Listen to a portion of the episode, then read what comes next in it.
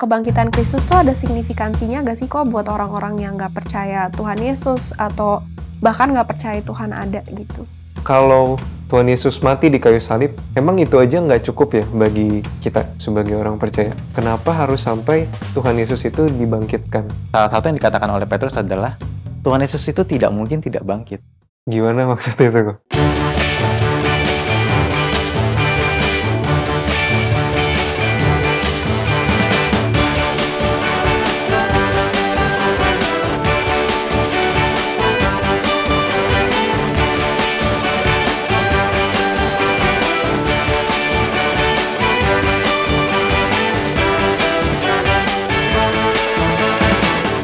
Jadi beberapa minggu lalu kan kita baru aja ngerayain Paskah kok. Hmm. Dan Paskah itu sangat erat kaitannya dengan kebangkitan Kristus. Iya.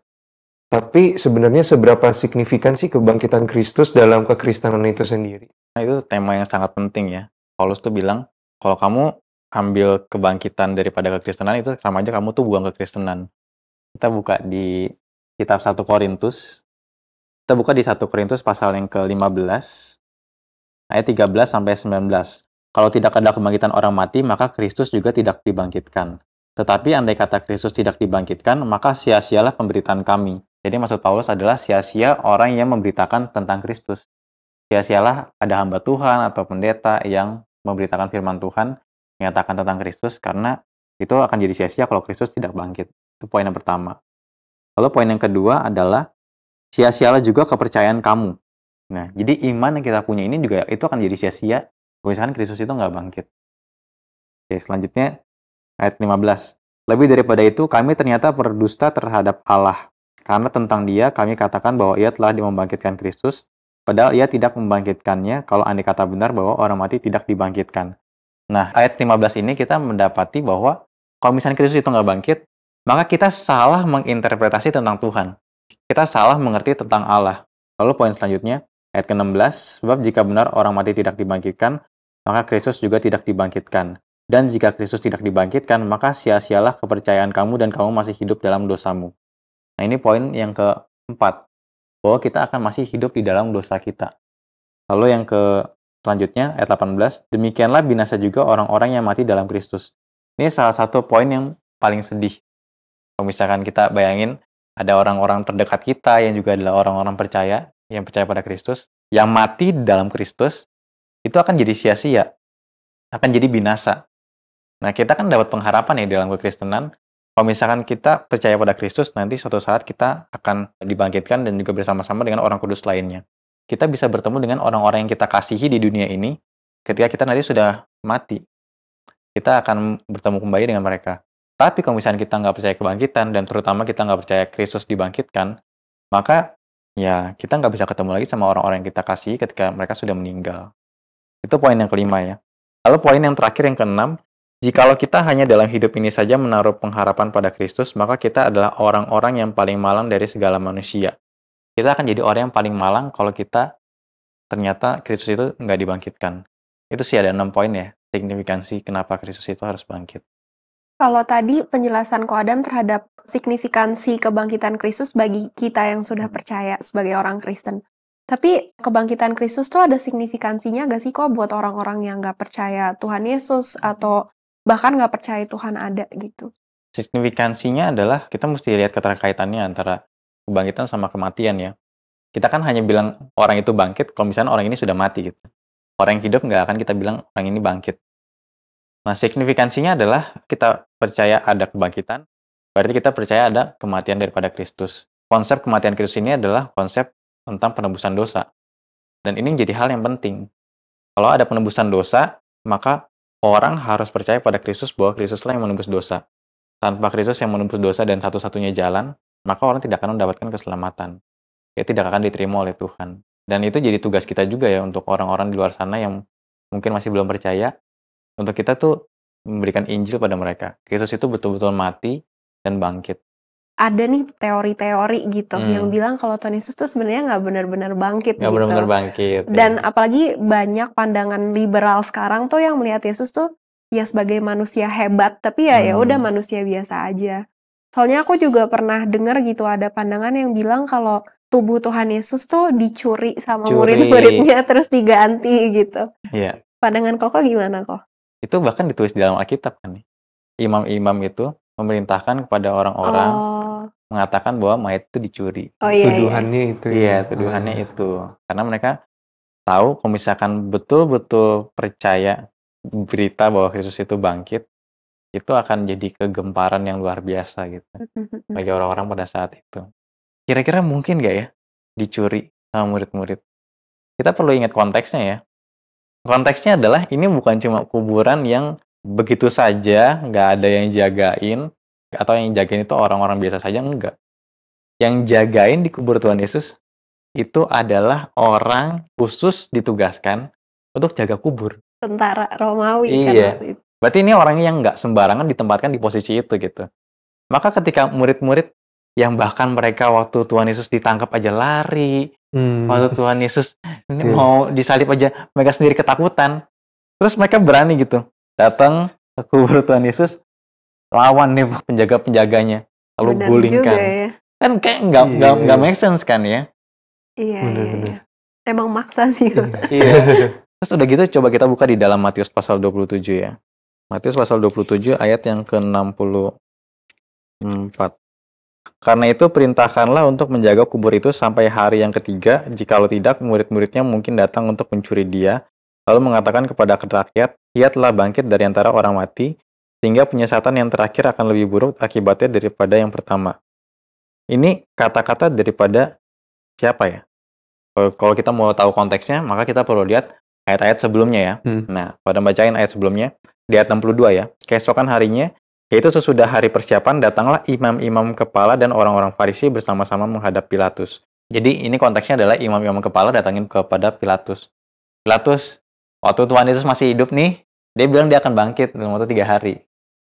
Dan sepertinya justru imam-imam kepala lebih percaya daripada murid-muridnya nih. Udah persiapan dulu. Iya, persiapan. Eh, tapi mungkin percaya nggak percaya ya, karena setelah itu kan mereka anggapannya katanya mungkin murid-muridnya akan datang untuk mencuri. Worst case-nya gitu Iya. ya. Lalu eh, akhirnya di ayat 65 kita loncat ya ayat 65. Kata Pilatus kepada mereka, "Ini penjaga-penjaga bagimu, pergi dan jagalah kubur itu sebaik-baiknya." Pilatus ini orang sembarangan ya sih? Enggak. Enggak kan ya? Dia orang yang punya otoritas ya, memegang kendali dalam pemerintahan. Kira-kira kalau misalkan dia kasih pengawal ke imam-imam kepala, dia kasih orang-orang biasa aja nggak sih? Enggak lah ya. Pasti orang-orang khusus kan? Pasti orang-orang yang memang capable, berkemampuan di bidangnya tersebut untuk menjadi penjaga gitu. Maka penjaga kubur Yesus itu bukan orang sembarangan dan gak segampang itu mencuri gitu. Apalagi tadi kita udah sempat mention ya, karakter murid-murid sendiri aja lah ketika mereka Tuhan Yesus ditangkap mereka lari. Tadi soalnya kok sebut mereka kan penakut gitu, tapi kan Hmm. setelah Yesus bangkit terus naik ke surga, kita ngeliat sendiri kayak Petrus, terus Yohanes semua rasul tuh jadi berani gitu. Terus kayak perubahan mereka tuh bener-bener total banget. Kalau misalnya emang bener mereka curi tubuh Yesus kan nggak mungkin ya mereka mengalami transformasi sebesar itu dari diri mereka sendiri. Iya, iya.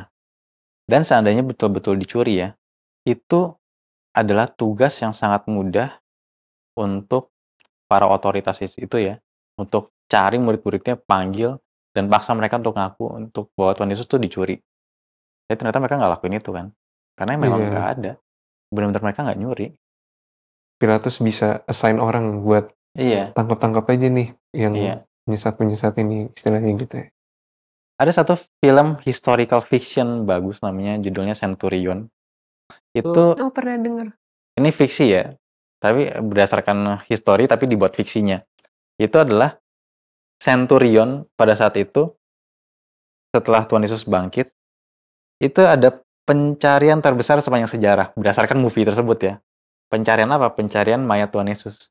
Oh. Karena mereka berpikir ini dicuri. Jadi mereka cari segala macam cara untuk ketemuin mayat Tuhan Yesus, untuk ketemuin murid-muridnya. Itu ada satu rekomendasi film bagus juga sih buat ditonton. Walaupun itu historical fiction ya, tapi bisa sedikit menggambarkan ya ini spekulasi ya apakah betul-betul Centurion itu melakukan pencarian tersebut. Tapi itu jadi gambaran yang cukup bagus sih. Terus juga ada pandangan juga yang eh, bilang kalau pas disalib itu itu sebenarnya bukan Tuhan Yesus, itu ditukar Hmm. sama orang lain. Kayaknya itu agak sulit ya untuk terjadi ya. Kenapa sulit terjadi? Karena, eee, bukan kesulitan untuk digantikannya, walaupun itu pasti sulit juga karena itu dikawal ya. Khusus dikawal ada orang-orang yang sungguh-sungguh memperhatikan Tuhan Yesus ini dari semenjak ditangkap, lalu sampai di pengadilan, lalu sampai akhirnya dia dicambuk, sampai mati di atas kayu salib, itu ada orang-orang Romawinya di sana yang bertindakan. Lalu selain daripada itu ya, selain konteks zaman pada saat itu, konteks pengawal pada saat itu, konteks orang Roma pada saat itu, kita juga bisa melihat karakter daripada Tuhan Yesus. Ketika dia di atas kayu salib, kata-kata apa yang diucapkan? Apakah itu konsisten dengan pengajaran dia? Oh, iya. Apakah itu konsisten dengan natur dia sebagai anak Allah? Kalau misalnya itu bukan Tuhan Yesus, pasti beda. Nggak mungkin ada per, tujuh perkataan salib yang sama yang diberikan kalau itu bukan Tuhan Yesus. Apalagi kata-kata sebelum mati itu biasa udah nggak ke-filter lagi gak sih? Iya. Benar-benar mencerminkan diri Iya. kita yang sebenarnya. Nah, itu kan di dalam penderitaan ya. Iya, penderitaannya juga Bah. udah dicambuk, habis itu disalib juga Iya, bentuk eksekusi paling mematikan di dunia. betul betul betul. Makanya Iya. pendeta Jimmy kan sempat bilang di atas kayu salib itu Tuhan tuh betul-betul menunjukkan kasih yang sangat besar dan kata-kata yang sangat agung. Hmm. Ampunilah mereka karena mereka tidak tahu apa yang mereka perbuat. Bukan kata-kata hujatan yang diberikan oleh Tuhan Yesus, bukan kata-kata makian gitu. Padahal pada saat itu dia betul-betul tersalib dan sakit, itu sangat sakit. Sampai akhirnya salah satu penjahat yang di sebelah Tuhan Yesus akhirnya melihat dia orang yang sama-sama sakit seperti saya, sama-sama disalib, tapi dia bisa mengatakan kata-kata seperti itu. Maka saya mau percaya. Hmm. Make sense juga. Iya. Tertolak deh udah. Teorinya bye-bye. Teorinya bye-bye.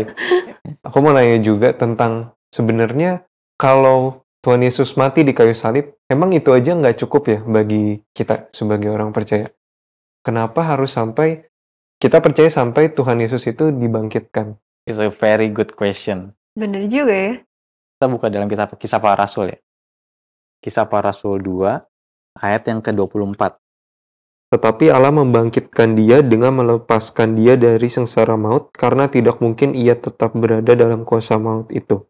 Sekarang Pak Adam bacain dari terjemahan bahasa Inggrisnya supaya kita semakin dapetin makna yang lebih keluar lagi ya. Jadi ada kekayaan daripada bahasa.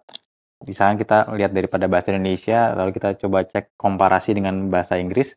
Terkadang kita bisa melihat makna yang lebih muncul atau makna yang lebih melengkapi lagi dari satu terjemahan dengan terjemahan yang lainnya. God raised him up, losing the pangs of death, because It was not possible for him to be held by it. It was not possible for him to be held by it. Jadi di sini konteksnya adalah khotbahnya Petrus. Setelah Pentakosta, Roh Kudus turun, Petrus itu berkhotbah kepada uh, orang banyak. Dan setelah itu ada 3000 orang yang percaya. Dan di dalam khotbahnya itu, salah satu yang dikatakan oleh Petrus adalah Tuhan Yesus itu tidak mungkin tidak bangkit. Tidak mungkin Tuhan Yesus itu tetap berada di dalam cengkraman kuasa maut. Itu nggak mungkin. Gimana maksudnya itu kok? Kenapa nggak Tapi mungkin? kenapa iya ya? Kenapa nggak Kenapa nggak mungkin? mungkin ya? Heeh. Oke, sekarang pertanyaannya adalah, kalian tanya balik dulu coba ke Stephen. Mhm. Menurut Stephen, kematian itu satu hal yang natural, alamiah, oleh dialami oleh setiap manusia apa enggak? Kalau ngelihat dunia sekarang, maksudnya nggak ada manusia yang nggak mati gitu. Hmm.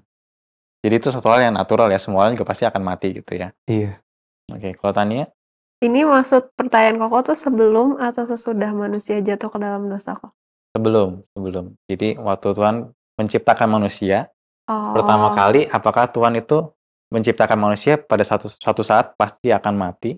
Oh, enggak. Enggak ya? Heeh. Jadi Tuhan itu menciptakan manusia pada dasarnya itu pasti baik ya dan bukan ada kematian. Kematian itu ada setelah manusia jatuh ke dalam dosa, gitu ya. Nah, ini ada satu prinsip yang dinamakan law of death. Nah, ini kalau ada mendapat dari satu teolog namanya Arsis Pro. Nah, dia mengatakan ada yang namanya law of death atau hukum mengenai kematian. Yaitu apa? Kematian itu bukan satu hal yang natural di dalam diri manusia. Maksudnya apa? Kematian itu bukan satu hal yang pada dirinya ketika diciptakan manusia pasti akan mengalami kematian. Tidak. manusia mengalami kematian itu setelah adanya dosa yang masuk ke dalam diri manusia. Hmm. Maka dari sini kita mendapatkan prinsip bahwa kematian itu suatu hal yang penal, bukan natural. Kematian itu adalah satu hal yang hukuman, bukan satu hal yang alami daripada diri manusia. Jadi prinsipnya kalau orang tidak berdosa maka dia tidak mati. Nggak mati. Kalau misalkan orang berdosa maka dia mati. Maka di Alkitab di- dikatakan upah dosa ialah maut gitu kan ya. Nah, sekarang kita koneksiin kepada Kristus. Kristus itu berdosa apa enggak? Enggak. Enggak. Enggak ya? Kalau gitu Kristus mati enggak? Harusnya enggak. Harusnya enggak, Tapi mati. tapi mati. Heeh. Tapi kita tadi dapetin gambaran, dapat prinsip bahwa orang berdosa itu mati. Tapi Kristus nggak berdosa, tapi dia mati. Kenapa ya? Karena kasih mungkin. Karena kasih bukan Karena dia ngegantiin kita yang berdosa. atau lebih tepatnya lagi kita bisa bilang karena Kristus pada saat itu dia menanggung dosa. Tetapi dia pada diri sendiri tidak berdosa, tapi dia menanggung dosa manusia. Sehingga pada saat itu dia menerima hukuman maut. Tapi setelah penebusan dosa selesai, dia bangkit. Karena dia nggak berdosa, maka dia harusnya hidup. Hmm. Ya sekali lagi, law of death, kematian muncul karena ada dosa. Tidak ada dosa, maka harusnya tidak mati. Maka itulah daripada itu Kristus itu bangkit. Setelah Kristus mati di atas kayu salib, lalu dia menerima hukuman maut itu, kuasa maut tersebut, tetapi dia bangkit, menyatakan dia itu tidak berdosa. Hmm. Nah sekarang kita coba bayangin ya, kalau misalnya kita jadi orang Kristen, kalau kita nggak percaya Kristus itu bangkit, maka kita bisa percaya bahwa Kristus ini bukan adalah manusia yang tidak berdosa. Berarti Kristus berdosa. Lalu buat apa kita menyembah Tuhan yang berdosa? Berarti dia bukan Iya. Tuhan. Bukan Tuhan. Lah kalau dia sama-sama manusia berdosa, kenapa kita sembah? Berarti kita menghujat Tuhan. Maka di sinilah intinya kenapa dikatakan sia-sialah pemberitaan firman Tuhan, sia-sialah iman kita, sia-sialah kepercayaan kita. Semua daripada kita pasti mati dalam dosa kita, semua pasti akan binasa. Dan kita adalah orang yang paling malang. Karena kita percaya pada satu hal yang bohong. Tetapi, apa yang kita percaya itu betul-betul terjadi dan bukan kebohongan. Kristus itu betul-betul bangkit. Kelihatannya rumit, tapi kalau habis dijelasin sebenarnya simple juga ya. simpel kan Make ya. sense semuanya. Dan itu Petrus yang khotbah berapa ribu Iya. tahun. Iya, iya. Dan Wah. ini cukup amazing ya. Berarti Petrus tuh punya konsep itu. Dia paham mengenai love of death ini. Dia paham mengenai hukum kematian. Orang berdosa itu mati. Kristus ini nggak berdosa, maka seharusnya dia tidak tetap di dalam kuasa maut. Setelah penebusan dosa, maka dia harus bangkit. Berarti Petrus cocok jadi dosen mata kuliah logika kayaknya. Logika.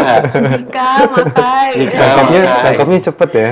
iya, iya. hidup berapa lama sama Yesus udah bisa Iya. teori ini. Jadi dari penebusan Kristus itu kita dapetin melalui Tuhan Yesus yang mati di atas kayu salib. Mhm. Di atas kayu salib Tuhan Yesus mati itu kita mendapatkan penebusan dosa. Tapi di kebangkitan kita mendapatkan Tuhan Yesus yang mendapatkan tempat sejati ya, tempat seutuhnya bahwa dia itu tidak berdosa. Di dalam kematian Tuhan Yesus menebus dosa, dengan kebangkitan Tuhan Yesus menyatakan dirinya itu tidak berdosa dan di- tidak dicengkram oleh kuasa maut. Maka ini pentingnya kenapa kita nggak cuma percaya Kristus itu mati aja, tapi kita juga harus percaya bahwa Kristus itu juga bangkit. Hmm. Keren juga ya pembicaraan hari ini walaupun singkat udah bisa bahas soal signifikansi kebangkitan Kristus. Terus tadi kita juga bisa bahas soal hipotesa Iya. sama terakhir. Iya. Ko Adam juga sempat ngejelasin soal law of death. Iya, iya. Iya, dapat banyak hal sih hari ini. Dan apalagi yang law of death itu kayak selama ini percaya akhirnya baru tahu gitu. Iya, ada law of ini. penjelasannya. Iya.